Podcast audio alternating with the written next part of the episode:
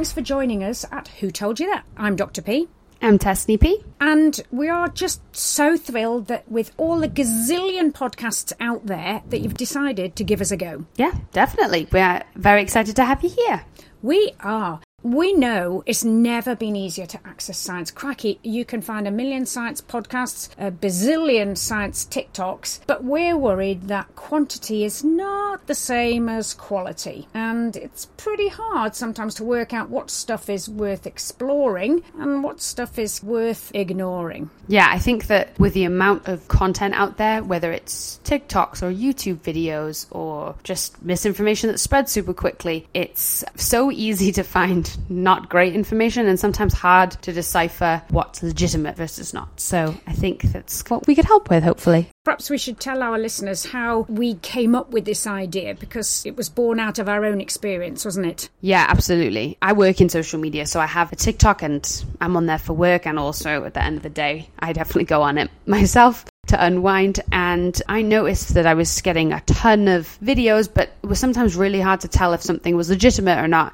especially when it comes to health and fitness stuff. So I would send you, Mum, these videos constantly asking, Mum, is this right? Should I be drinking alkaline water? Mum, is this right? Should I be exercising according to my menstrual cycle? And I just felt like I was getting bombarded with information, but at times it was really hard to tell if it was legitimate or not. And so that's where this idea came from because after a while, it wasn't just me asking, it was my coworkers asking me to ask you and my friends asking because we were finding it really hard to figure out what was helpful, accurate information versus misinformation. Yeah, I think that you're good at knowing if something passes the smell test. You're good at identifying the tricks that people use to get something to, for instance, go viral, would you say? Yeah, because I've worked in social media and marketing for a few years now, I can definitely tell when someone's using certain tactics to make a video go viral or maybe to push some element of it while not necessarily focusing on the facts or the studies or anything like that. But sometimes I can get a funny feeling about a video and feel like it might be a bit deceptive, but not have that science background to back up why it's maybe not quite right. You'd get in touch with me, and then sometimes I, well, I'd like to think quite often I was able to say why it wasn't so great, but sometimes I couldn't.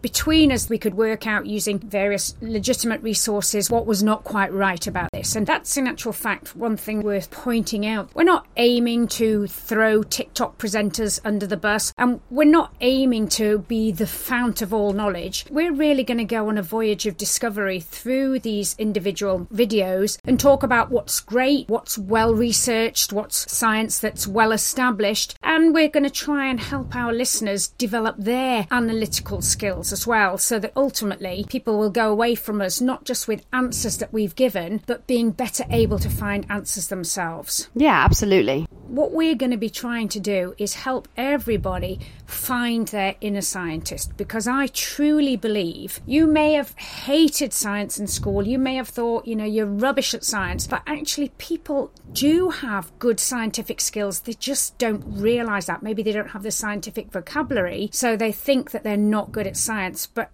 I'm going to make you tell our listeners now the story of the car because you know I love this story. You do. I think it might be one of your favorite stories. I, I love it.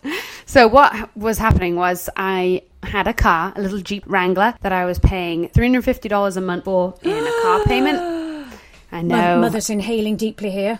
I know. I had to be honest. I couldn't lie to you or our listeners. But yes, I was paying three fifty a month for the car payment plus one hundred fifty dollars a month for car insurance.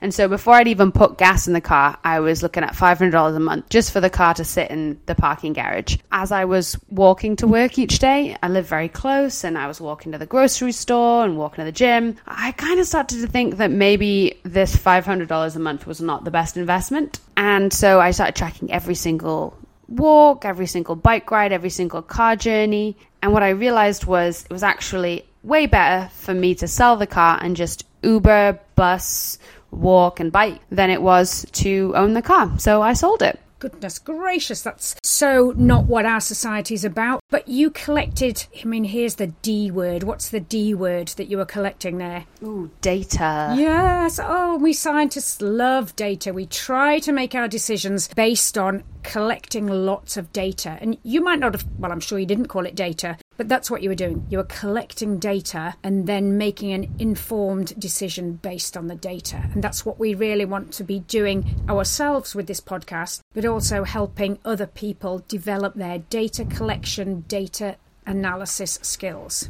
Yeah, absolutely. And I think that that's really important because I really didn't consider myself a scientist and I actually really didn't like science at all in school. But it was after you pointed some of the stuff out that that's just like running an experiment. You know, I was controlling how many variables I was changing, I was tracking all of the data, and then I was comparing that data against my needs and all of that. And so that I was really conducting a little science experiment there. Oh my gosh, so we've gone from the D word now to the V word. Variables. Just love it. And you mentioned not changing too many variables at once because then if we change lots of variables and we get fatter or we get fitter or blah blah blah, then if we've changed lots of variables, we can't say which of those variables is really responsible for the change, for instance, in our health. So Absolutely. We're going to be careful with our use of scientific jargon. That's not what we're trying to do in this podcast. We're not trying to get everybody talking in sciencey speak. But one of the things I think we will do with that jargon is, is show people that sometimes TikTok presenters will use jargon and make it seem terribly scientific and maybe a bit frightening. But in actual fact, if you break down those words, you realise, ah, that's just words. You know, it's just a scientist's way of making something sound pretty fancy, and actually, it's a pretty simple idea.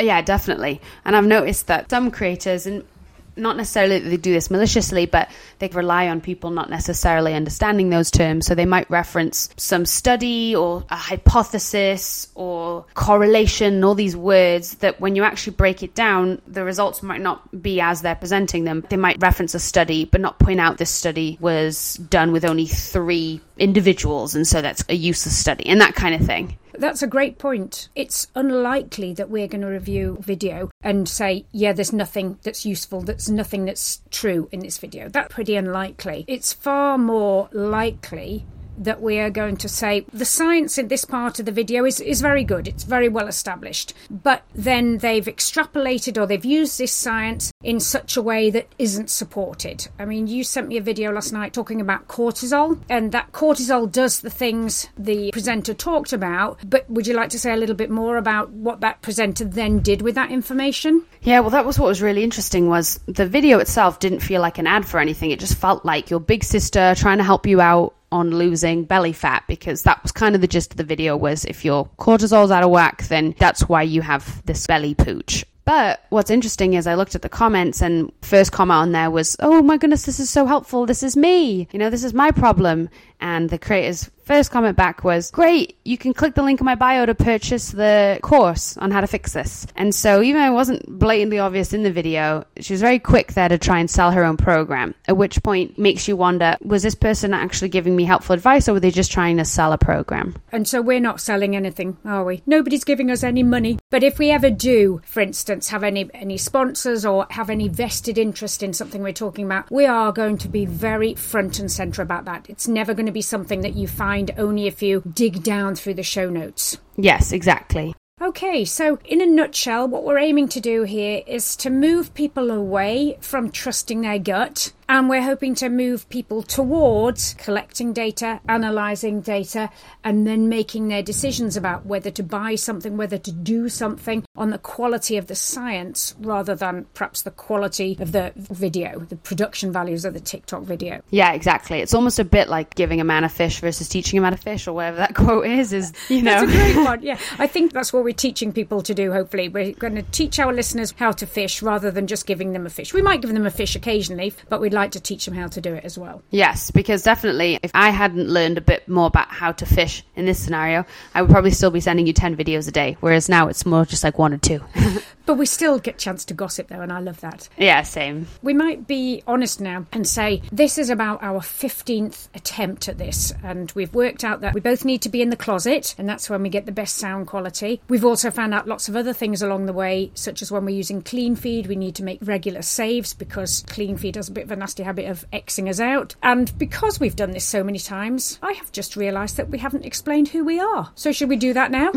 yeah, didn't realise that either. So go first, Tess. My name is Tess or Tessney, and my background is in business. My degree is in entrepreneurship and business marketing, and I work currently in digital marketing. I have always been super interested in creating fun advertisements and getting people to click links and shop websites, which um, I think is great if you have a good product, it's good for the environment, but obviously that can be used, I think, a bit to our detriment as well. And so it's fun, I guess, being able to spot these little things elsewhere. Would you like to explain why you have your weird accent? Did I really say that? Yeah. Are you saying mine's weirder than yours? I think yours is way weirder than mine. I think people might think you're British, but there's a bit of a twang. I did a speech recently, and a lot of people came up afterwards and they were very confused by my accent. They were like, it sounds British, but then you say something's really southern, um, which so makes sense. Uh, I live in Austin. Why have you got a British accent, though? That's because of you. Just from talking to me? Yeah, so we, we lived in Wales until I was about 12 or 13 so part Welsh and then, well, I consider myself completely Welsh, but we've lived in America for quite a while now. So I lived in Connecticut for 10 plus years, been in Austin for three years. So my accent really is a bit of a mix of, of all three of those. Perhaps you would tell our listeners about your name. I know I'm biased. I helped choose it, but I do rather love your name, and it's not a name that people hear very often.